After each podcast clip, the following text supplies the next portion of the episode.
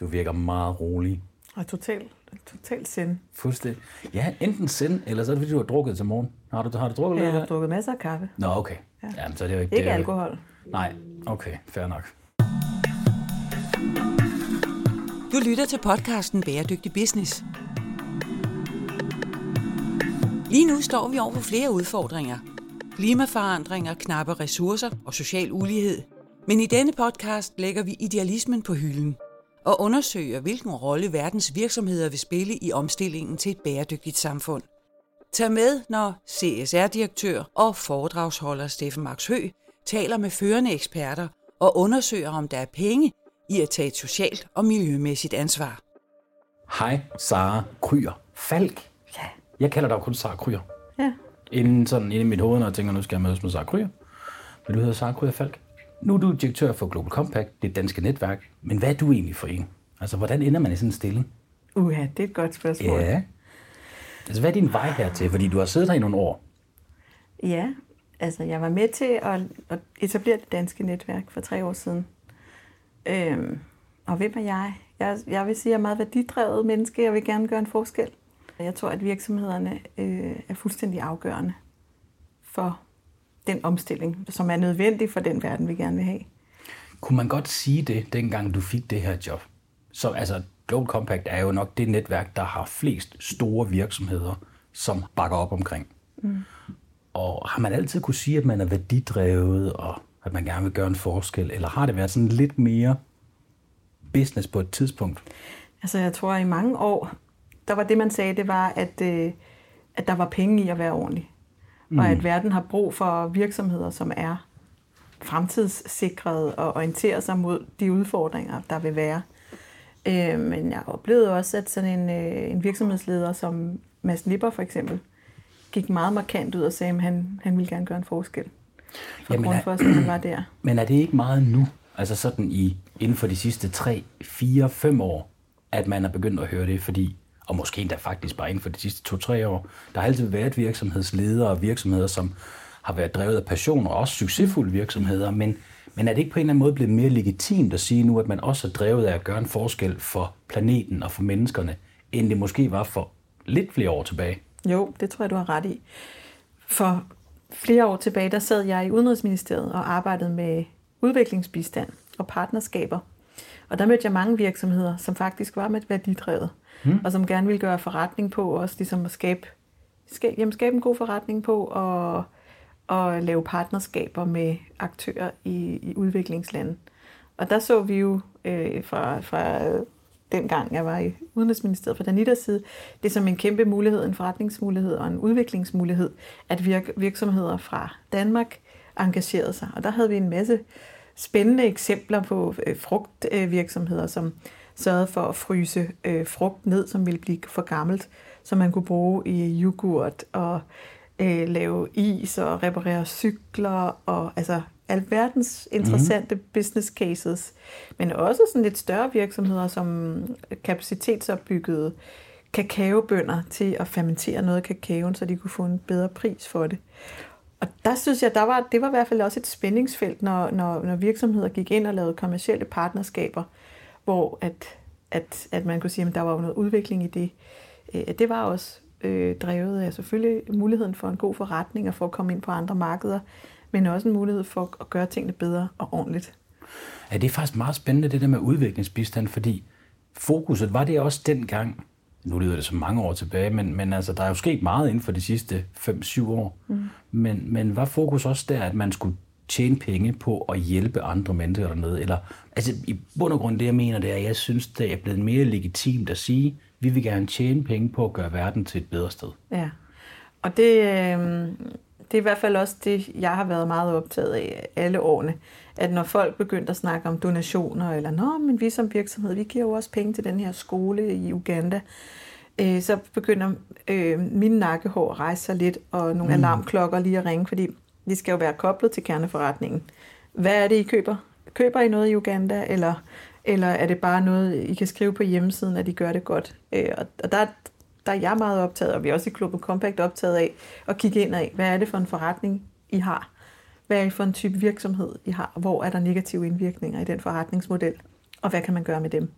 Og negative indvirkninger kan jo være mange steder i værdikæden. Det kan jo være øh, altså simpelthen før, øh, altså når man bare skal øh, source råvarer. Det kan være i produktionen, det kan være i transporten.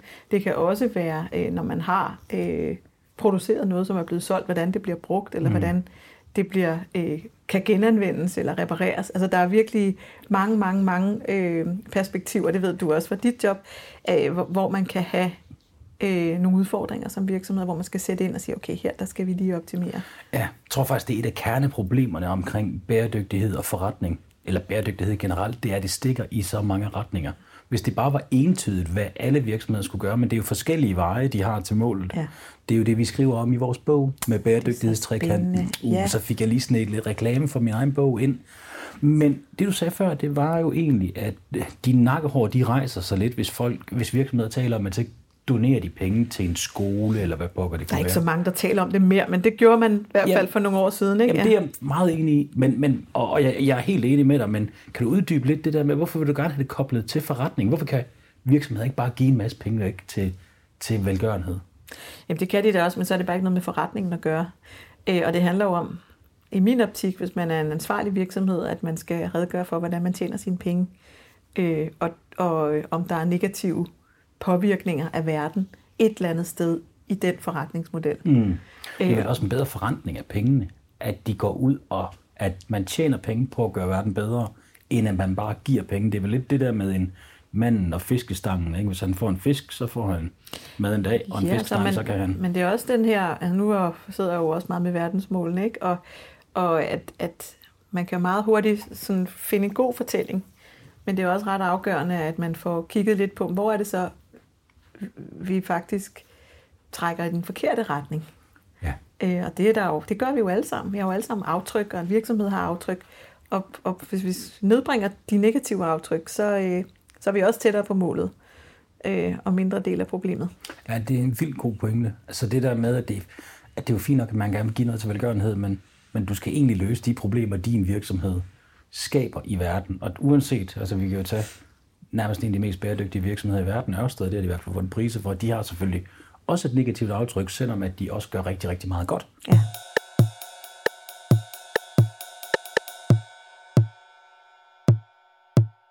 Men inden vi går mere ind i det, Sara, vil du så ikke fortælle, hvad er Global Compact? Og det er jo det bedste udgangspunkt at lige snakke om det negative, fordi Global Compact udspringer øh, af FN-systemet og en tale, som øh, Kofi Annan holdt i Davos til et øh, møde i World Economic Forum. Og der øh, appellerede han til virksomhedslederne og statslederne om, at, og nu kan jeg ikke huske det præcise citat, men han sagde noget i retning af, why don't we, the business, the, the United Nations and the business leaders of the world create a global compact of shared values and principles. Og det, den tale, fordi den var så konkret omkring a global compact, et globalt partnerskab, et globalt samarbejde om nogle værdier og nogle principper for, hvordan vi er i verden sammen i den her ene klode, vi har. Mm. Det, øh, det, det udsprang Global Compact af. Øh, og så blev der formuleret nogle principper for, for arbejdet med samfundsansvar og bæredygtighed. Og det vil sige, hvis man som virksomhed, vi er, vir, vi er 100% virksomhedsrettet, så hvis man som virksomhed tilslutter sig, øh, så skriver man et brev til FN's generalsekretær siger, at vi vil gerne arbejde for de 10 principper. Og de 10 principper, de tager udgangspunkt i menneskerettigheder, i arbejdstagerrettigheder, miljø, klima og antikorruption. Og det er ligesom fundamentet, altså det er en måde at kortlægge, hvor er det, der kan være nogle udfordringer, hvor er det, der kan være nogle risici, og så komme i gang. Og det er et frivilligt initiativ, så det er jo et, et ledelsesværktøj. Man forpligter sig som leder, man forpligter sig også til hvert år at genbesøge det, man lovede sidste år, og genbekræfte, at man stadigvæk arbejder for det. Mm. Og så øh, lave sådan en rapport, der hedder en Communication on Progress. Ja, så man laver en årlig rapport, hvor man viser, hvordan man har bevæget sig hen imod de her forskellige mål. Ja. Og det er jo, øh, det er jo, sådan, det er jo fortælling om en virksomhed, og det er jo en rapport, man kan bruge til alle dem, der har lyst til at høre om virksomhedens arbejde om mm. det her. Så det kan jo være medarbejderne, det kan være kunderne, det kan være investorer, Øh, og, og vi hører fra virksomheder, at det er rigtig mange forskellige, der gerne vil have den. Men det handler jo meget om at få det ind. Øh, virksomheder møder jo rigtig mange krav fra forskellige aktører, der stiller krav til dit, datter, dut. Det kan være en kunde, der har en code of conduct, man skal efterleve. Det kan være en investor eller et, et uh, rating agency, som man kalder, som sidder og vurderer virksomheder for investorer og pensionskasser osv., som har en masse spørgsmål til virksomheder. Og der kan en rapport, som man selv definerer som virksomhed, måske også være med til at tage styringen tilbage, mm. så man ikke kun øh, leverer det, som alle mulige andre gerne vil have, men så man selv faktisk sætter en standard. Og det kan også være et rigtig godt udgangspunkt for dialog med en stor kunde, for eksempel, der siger, mm. kan I det og det? Ja, det kan vi. Her er vores rapport. I kan se, at vi har nogle udfordringer her. Vi gør sådan og sådan. Vi kan ikke helt leve op til det, men vi har en plan. Mm. Det er troværdigt, og det giver også noget respekt, at man, at man faktisk selv kan kortlægge det. Og så vil jeg vil få, få lyst til lige at, at, ja. at knytte en ekstra fortælling til det, fordi de 10 principper er fuldstændig afgørende. Øh, og jeg bliver rigtig tit spurgt, jamen hvad med verdensmålene? Mm, det er jo faktisk mit næste spørgsmål. Ja, det tænker det er jeg nok. fordi det er jo også under FN-systemet. Ja. Så hvordan hænger det sammen? Og det hænger rigtig godt sammen, øh, men virksomhederne er forvirret. Fordi nu har man jo fået de her 17 verdensmål, som jo er nogle globale udfordringer, som er artikuleret, og som 197 statsledere, eller 93 øh, statsledere er blevet enige om, og, øh, og som viser en retning for verden. Og, Og de er jo meget eksponeret, de her verdensmål. Dem er der rigtig mange, der taler om. flag og ballonger. Og Ja. jeg, er jo, jeg, jeg arbejder jo også med verdensmålene hver dag, og kommer også fra FN-systemet. Og det, som er afgørende for mig, det er, at, at virksomheder skal jo forstå, at de kan ikke bare fortælle en historie om øh, grøn energi, uden også at se på transport og cement i øh, for eksempel øh, vindmøllehusene og transport af vindmøller og produktionsforhold på fabrikker og øh, øh, øh, men, øh, havmiljø Ja, og, og rev og alt, alt, alt det, der ligger. Men så der er de 10 principper jo et filter. Der Ja, kan du ligesom 10 tage dem som basis, og så kan du sige, men her, her er vores negative indvirkninger, og så kan man tale ind til, til de globale. Hvor er Joachim? Man kan bare komme ind. Skal jeg sige til, at man bare kan Ja. komme ind? Så ringede du midt i interviewet om verdensmålet, Jamen, jeg står for helvede herude og venter, altså. Joachim, altså, helvede, vi mand? sidder jo faktisk lige og optager Ja. Det er jo det. den og verdenskendte og Står du bare anerkendte der og blomstrer? Ja, Du skulle hej, bare det banke er på. godt at se altså, kender I to hinanden? Ja, vi har mødtes øh, på et tidspunkt øh, til noget et Sustainable Changemakers arrangement. Jeg skruer lige ned for hans mikrofon, for han er meget bas i stemmen, ham Joachim. Der. Det er der. Ja, vi har Han er helt- gammel sanger. Nå, er det rigtigt? Ja, det er... Ja. Spændende, spændende. Nå, men så har vi fået Joachim ombord. Nu er det spændende. og vi sidder jo i forvejen i et relativt lille lokale. Og, øh, og jeg kan da godt mærke, at jeg har det lidt varmt lige nu. Der er sådan lidt Hvordan har I det? iltfattigt også, ikke? Jo, jo. Men det er jo ganske almindeligt. Det er jo sådan, jeg performer bedst. Ja. Når jeg har det varmt. uden Uden mad Uden og mad. uden ilt. Ingen ild. Og iltfattig, ja. Nå, men så, jeg synes jo, Global Compact er jo, øh, er jo noget, som rigtig, rigtig mange virksomheder bakker op omkring. Og det er de her 10 principper. Det synes jeg er rigtig spændende. Så er verdensmålet blevet lidt mere konkrete. Det er jo sådan mere målrettet. Ikke? Der er Men 17 der, er jo- hvis mål. du spørger nogle virksomheder, så vil de sige, verdensmålene, det er da nogle flotte ikoner, men konkrete og hvad vi skal gøre, det er svært. Jamen, du tager jo altså alle mine pointer. Undskyld. Du er for skarp, så. Undskyld, undskyld. Men det er jo men det er rigtigt. Altså, de er jo selvfølgelig lidt mere konkrete, men det er jo rigtigt. Den mangler jo den der. Der er ikke noget målfast på det. Hvad tænker det store FN-system om det? Altså, der er jo ingen tvivl om, at altså, verdensmålene går jo også hen imod 2030, hvor Paris-aftalen også ligesom skal, skal løbe staben. Som jo handler om det her med, at vi meget gerne vil undgå, at temperaturen stiger mere end halvanden, maks 2 grader. Men hvis vi følger verdensmålene, når der ikke sådan rigtig er noget målfast på det, mm. altså hvordan, øh, hvordan skal virksomhederne se, om de kommer, om de kommer tættere på målet? Og har I noget andet i støbeskeen? Der lagde jeg lige op til noget. Kan du regne ud, hvad jeg gerne vil snakke om? Ja, det kan jeg godt. Men det er jo også en af vores store missioner, det er jo at konkretisere det Ja. her arbejde, og finde ud af øh, at give virksomhederne nogle værktøjer til os at, øh, at arbejde med både menneskerettigheder, men også med køn og diversitet. Vi har et tool til øh, at måle for eksempel øh, øh, en gap analysis tool, som det hedder, ikke? hvor man kan måle, hvor- hvor langt man er fra målet omkring diversitet i ledelse og i, i virksomheden. God pointe, fordi at klima tager tit alle overskrifterne. Ja. Men der er jo virkelig mange andre ting også Ja. på agendaen. Ja, der er rigtig mange øh, ting, som man skal være opmærksom på som virksomhed. Øh, menneskerettigheder øh, er jo også noget, der øh, gentagende gange også bliver bragt op, og hvis man ikke har styr på det, kan man i hvert fald godt ramme forsiderne hurtigt. Ikke? Mm. Og så, øh, så ved jeg, at du fisker efter klimaet, fordi nu, Ja. øh, nu er Joachim også kommet øh, i huset, og øh, øh, Global Compact er sammen med en, en række andre stærke partnere, øh, blandt andet World Resource Institute øh, og WWF og CDP, Carbon Disclosure Project, øh, Øh, har udarbejdet de her science-based targets, som er en, en, en meget konkret målemekanisme, eller et hjælp til virksomheder til at måle, hvor- hvor langt de er med arbejdet med klima. Og det skal selvfølgelig verificeres videnskabeligt øh, efter de målsætninger, der er i Paris-aftalen.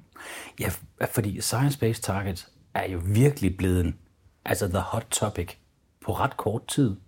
Det synes jeg er dejligt, du siger det, fordi vi har virkelig brug for et, et fælles sprog i verden. Jamen, Hvis vi, ikke, øh, hvis vi ikke snakker om det samme og måler på det samme, så er der jo ingen, der aner, om vi kommer i mål. nej, og, og, men hvorfor er det i grunden? Altså, verdensmålene er selvfølgelig også super anerkendt, men de har jo ligesom været her lidt tid. Men, men science-based targets synes jeg jo virkelig, altså sådan, du ved, øh, fornemmelse, når man er ude og taler med mennesker, som arbejder i det her felt, virkelig har fået noget anerkendelse hurtigt. Hvad er grunden til, at, at altså det er jo meget store, seriøse virksomheder, der har taget det til sig? Altså, jeg tror, der er flere elementer i det.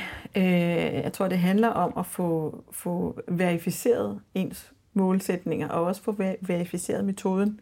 Hvordan arbejder du med det? Øh, hvad måler du på? Øh, og hvad er fremdriften? Øh, og at man så kan benchmarke det med nogle andre i samme sektor, som arbejder på lignende måde. Øh, og det har været en kæmpe, kæmpe hovedpine for FN-systemet, det her med, at at vi ikke måler på det samme, og vi ikke taler om det samme, og at, at øh, vi har nogle, nogle, øh, nogle virksomheder i globalt, men som leverer rapporter på, på bæredygtighed, men som man slet ikke kan sammenligne, og som den finansielle sektor heller ikke kan bruge til noget som helst, fordi vi ikke måler på det samme. Ej, og det er virkelig gode pointer. Fordi man kan jo skrive meget i en, en rapport om, hvordan det går, og fine initiativer, men hvis man ikke sådan kan altså, måle fast på, hvad er det, der sker på progressionen, og sammenligne med andre, så har vi ikke de der faste målepunkter. Nå, men det er, jo, det er jo rasende spændende, og der er jo virkelig mange af vores kunder, som kigger ned i Science Based Target. Det gør vi også selv. Og nu, Joachim, er du jo kommet øh, ind. Kan du ikke lige fortælle, hvad er det, du laver her i Global Compact? Jo, selvfølgelig. Jeg, øh, jamen, jeg står for vores klimainitiativer. Vi er jo en øh, formelt set en forening af 470. Øh, 80. øh, 480. Vi har fået fem nye medlemmer i dag. Det er jo fantastisk. Tillykke, tillykke. Øh, af 480 øh, virksomheder og organisationer. På global plan er vi omkring 13-14.000. Du sidder med klimainitiativerne i Global Compact. Ja, og, og øh, vi er jo også ude og spørge vores medlemmer, hvad det er, de godt kunne tænke sig, vi, øh, vi fokuserer på.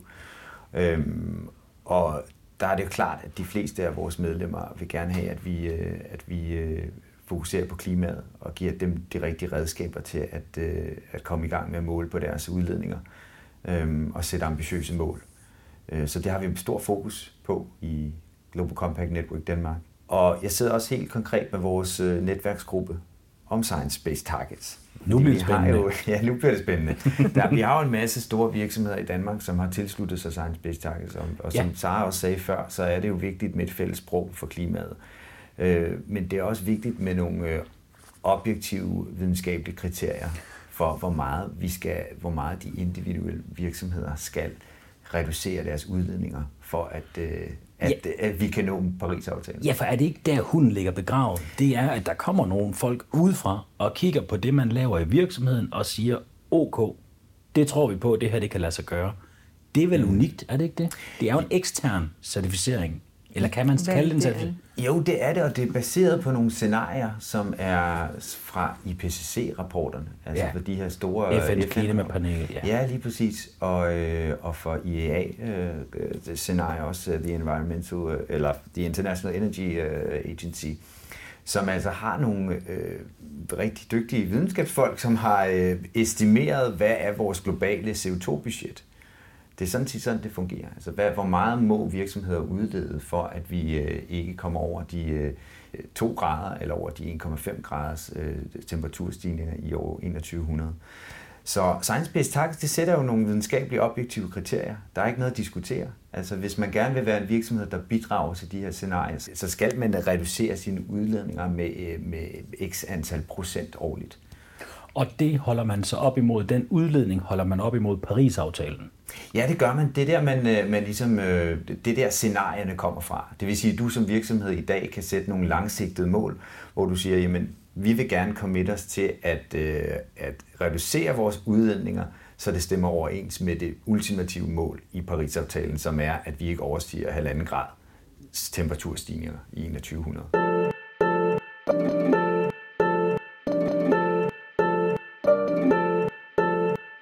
Men nu kommer det svære. Ja. Og, og det er jo primært de store spillere. Så vidt jeg lige husker, så er der omkring 20 af de store virksomheder, store virksomheder i Danmark, der har en øh, science-based target validering, hedder det det? Ja, ja, en validering. Det er faktisk flere ja. nu, og vi har er op på over 40 øh, danske virksomheder, som enten har committed sig, det vil sige, de har, men det, det man formelt set gør som stor virksomhed, det er, at man skal jo selvfølgelig lige snakke med ledelsen, er de med på den her? så forpligter man sig til at sætte et, øh, et, et science-based target, et videnskabeligt øh, klimamål, og så har man to år til at øh, få valideret de mål. Det vil sige, så, skal man, øh, så er det de kloge hoveder i de, i de store virksomheder, som skal begynde at regne på, hvad er det øh, for nogle udledninger, de, gerne, de skal reducere, hvor er det, hvilke knapper skal de skrue på, og så sender de så de klimamål ind til validering hos Science Based Targets. Det var faktisk lige præcis det, jeg gerne vil hen til. Det er helt lavpraktisk. Hvordan griber man det an? Hvis man sidder som en virksomhed, og man godt kunne tænke sig at kigge mere ind i det her, kan du fortælle lidt om, om processen? Det er meget smart, det der med, at så sætter man sig et mål, og så har du to år til at indfri det. Ja. Men det der mål, altså trækker man bare det op af hatten, at det hjælper I med at estimere det, eller Ja, altså man kan, det er en, en dialog mellem virksomheden og, øh, og Science Based Targets øh, sekretariatet. Altså hvis du tager den, øh, øh hvis du tager den metode, som hedder den absolute øh, metode, hvor du, det er en procentvis reduktion af dine udledninger årligt, så er der sådan set ikke så meget at diskutere. Så får du simpelthen en, en procentsats, og så er det bare om at komme i gang. Men det gode ved Science-Based Targets, det er også, at der ikke er noget altså initiativet er en ramme, men det hele baserer sig på greenhouse gas-protokollen. Og det kan man sige, det er en slags golden standard for, hvordan du klassificerer udledninger i din virksomhed. Så du har scope 1 øh, emissioner, og det er alle dine direkte emissioner. Altså hvis du har en, øh, en, øh, din, en eget fabrik eller nogle eget firmabiler, så er det en udledninger direkte forbundet med det. Så har du scope 2 udledninger. Det er alt den energi og varme og køleteknik, du, øh, du øh, køber ude i byen. Det vil sige, du måske der skal du have fat i dit energiselskab for at finde ud af, hvor meget du udleder. Øhm, øh, du skal blandt andet have fat i dit energiselskab. Og, og de to, man kan sige, klasser af scope 1 og 2, de er relativt nemme. Det er de nemme. Ja, det er de nemme. Men scope 3-emissionerne, ja. det er de rigtig Hvorfor er det, at alle hovedpinerne starter der? Bare lige så vi har alle folk med. Ja, det er først og fremmest fordi, at, at det dækker over så mange ting. Det dækker hele værdikæden, både øh, upstream og downstream. Det vil sige, både hvis du er en, en skoproducent, øh, øh og du skal have nogle skosåler fra, fra Kina, øh, og snørebånd fra Indien, og hvad du ellers har af, af importmarkedet, så skal du kontakte dine leverandører for at sørge for, at de også øh, reducerer deres udledninger. Så det er den her, det her udvidede ansvar, virksomhederne har i dag med at, øh, at sørge for at, øh, at øh, reducere deres udledninger. Ja, for det lød jo lige så nemt i starten, og det er ja. det her med at sætte et mål, og så gjorde man lige det. Men, men hvis man nu køber snørbånd, det gør folk jo måske i Kina, ja. så skal man jo have fat i den leverandør dernede. Ja, det skal man. Og har de det data, der skal til? Det har de fleste ikke. Det er derfor, og det er netop derfor, det her... Jeg troede, du skulle sige, det har de fleste til. Nå, okay. Jamen, det er, nej, det har de nemlig ikke. Nej, det, det, det er det, der er desværre. Og der er 15 overordnede kategorier på, på scope 3, øh, på scope 3 udledninger. Øhm, og det, der er det, det hvor det bliver rigtig svært for de ja. store virksomheder, det er, hvis du har, hvis over 40 procent af dine udledninger som virksomhed ligger i scope 3, og, og det er tilfældet for langt de fleste virksomheder. Ja, jeg synes, at jeg har hørt noget om, at det er omkring 80 procent, der generelt ligger i scope 3. Ja, 80, hvis ikke mere. Ja, hvis ikke mere. Ja, hvis ikke mere. Men mindre du hedder Mærsk og ejer din egen øh, flåde af skibe, så de har jo et scope 1 øh, udledning på omkring 60 procent. Men de er også undtagelsen. Men hvis du er produktionsvirksomhed... Øh, ja, og det kan godt, måske godt være lidt svært, hvis man lytter med og sige, men det er jo det der med de tre scopes. Det har meget at gøre med, at man selv ejer sine ting. Ikke? Ja, lige præcis. Ja. Så de ejer deres egen skibe og deres containerskibe, ja. og derfor er det inden for scope 1. Ja. Øh, hvor hvis du er produktionsvirksomhed, jamen så, er det, så får du en masse råmaterialer, øh, øh, måske fra, fra en masse forskellige steder, og det vil jo i langt de fleste tilfælde være langt højere end de her 40 procent. Når du så har over 40 procent af dine udledninger i scope 3, jamen så forpligter du dig til at reducere to tredjedele øh, eller afdække to tredjedele af de øh, emissioner og reducere dem. Okay, og afdække det? Det ja. vil sige, at man går bagud i værdikæden. Man taler med sine leverandører og siger, hvis man producerer øh, hævesengeskriverbord, det er ja. jo sjovt, det er lige det, der poppet ind i mit hoved. Så går man tilbage og finder ud af, godt, hvor har vi købt det her stål? Ja. Hvem er det, der har lavet det? Og ja. så får man simpelthen noget data på det. Hvad gør man i de tilfælde, hvis man ikke kan afdække to tredjedel af det? Fordi det er vel ikke urealistisk, at, øh, at jamen, det kunne se sådan ud? Jamen, det, det, det, skal, det skal man gøre på sigt. Altså man kan sige, at det her det er også nogle langsigtede mål, så det, er jo, det handler først og fremmest om at gå i, i dialog med sine underleverandører. Der er flere måder, man kan gøre det her på. Altså man kan altså, sætte scope 3 mål på. Du kan engagere dine underleverandører og få dem til også selv at sætte science-based targets. Øh, du kan øh, sørge for, at øh, hvis du tager højde for vækst, for at du vækster meget som virksomhed, så kan du, øhm, så kan du have et reduktionsmål baseret på units sold, altså antal. Hvis du sælger sko, jamen så øh, er det udledningen per par sko, for eksempel. Øh, eller hævesænkebord, øh, for, for den sags skyld. Ja, det er jo den bedste reference om, man kan. ja, det er jo hævesænkebord. Ja, ja, det er klart. Det er jo det. Du lytter til podcasten Bæredygtig Business.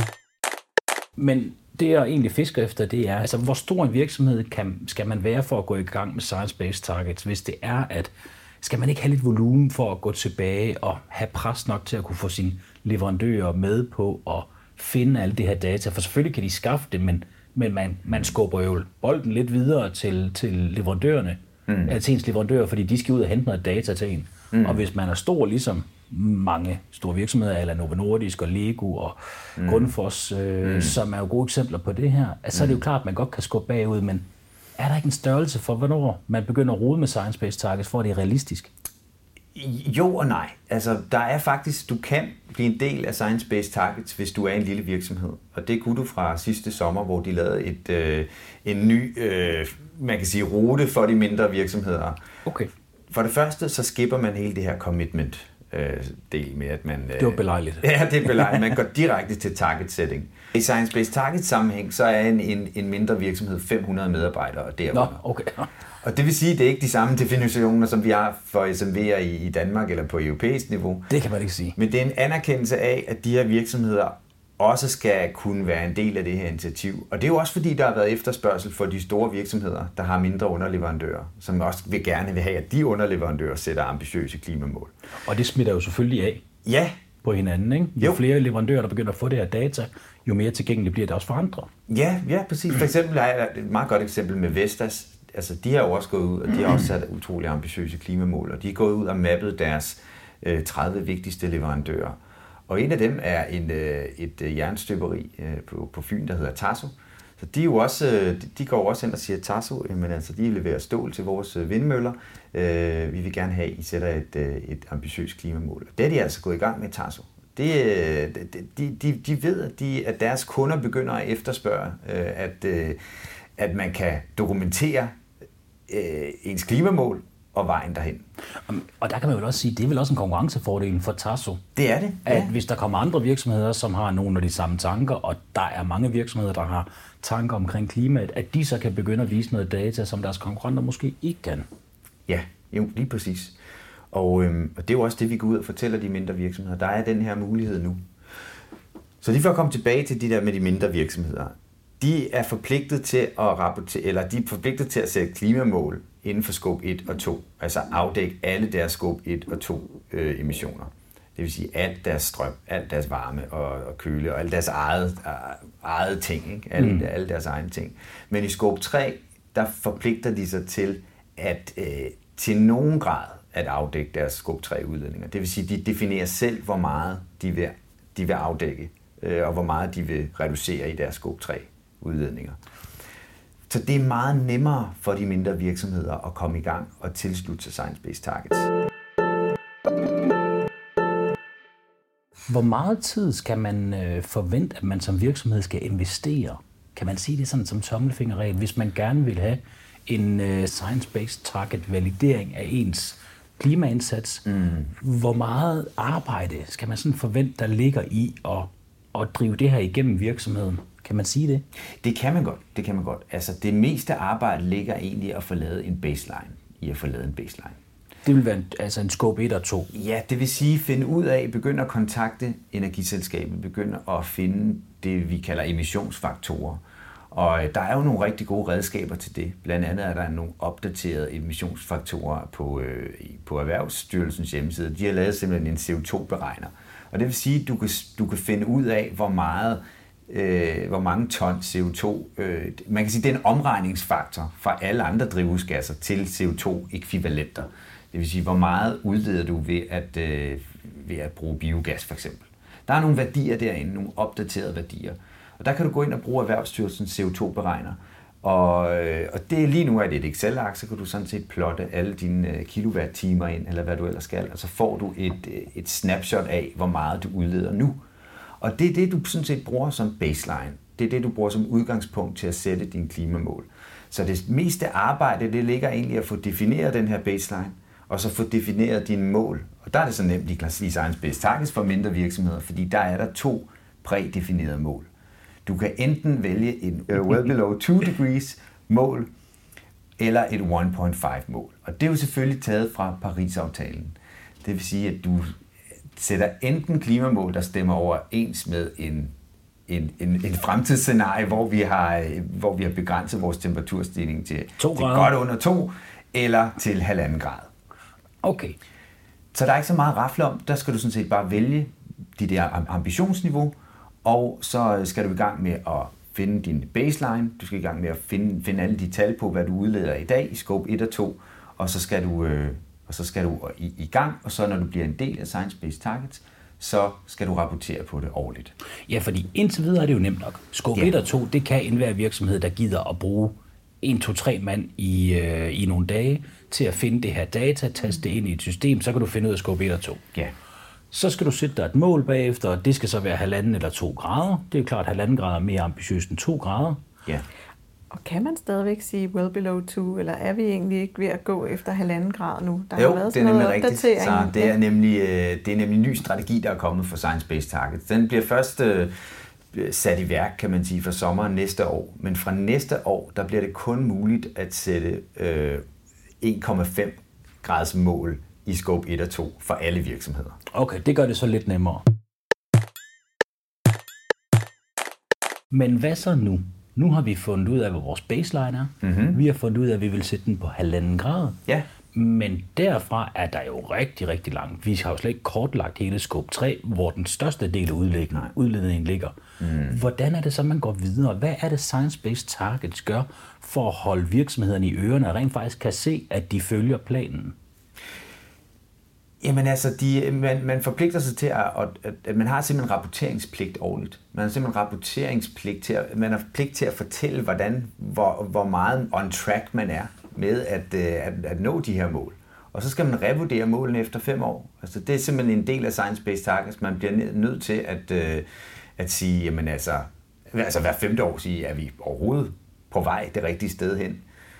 Og så er det jo når man har den rapporteringspligt, så er der jo en masse interessenter, der kan stille en for, til regnskab for det her. Og, og lige nu, det er jo ikke fordi, at Science Based Targets er et, er et initiativ, hvor man får bøder, eller bliver på en eller anden måde, øh, øh, ja, hvad skal man sige? Nej, det er... Bliver hængt ud offentligt ingen, for, hvis man, ikke, hvis man ikke lever op til det, men ingen det er der andre. Det er godt ingen, ingen gabestok, i hvert fald ikke nu. Men, men man kan jo godt, man kan jo godt øh, sige, at at når vi nu begynder at have en fælles måde at tale om det her på, ja. så skaber vi også noget transparens. Øh, og der kommer jo, øh, der sker en del ude i verden lige nu. Virksomheder begynder at rykke på sig og stiller flere flere flere krav. Øh, forbrugere begynder at stille krav til virksomheder. Mm. Vi har øh, lovgivning, der rykker sig med en EU-taksonomi øh, til de finansielle aktører. En øh, ny EU-lovgivning på, på øh, Der sker vildt lovgivning. meget. Ikke? Mm. Og, og det, som, som sker, det er jo også øh, en forventning til at fremlægge og, og sætte sig nogle mål og vise, hvordan man kommer derhen. Ja, så gabestokken er vel, at andre folk udefra ja, kan se, om Du man kan ikke følger få de her adgang til kapital lige pludselig, hvis Netop. ikke du kan dokumentere det til din, øh, til din øh, investor eller din ejer. Øh, så så der, jeg oplever også, at det bliver mere og mere... Altså vi, vi, når vi snakker med virksomheder, så snakker vi om, der er hard law og soft law, ikke? og vi mm. har nogle, nogle, e- nogle altså, hvad hedder det, guiding principles on business and human rights, som jo er nogle principper, man bør følge som virksomhed.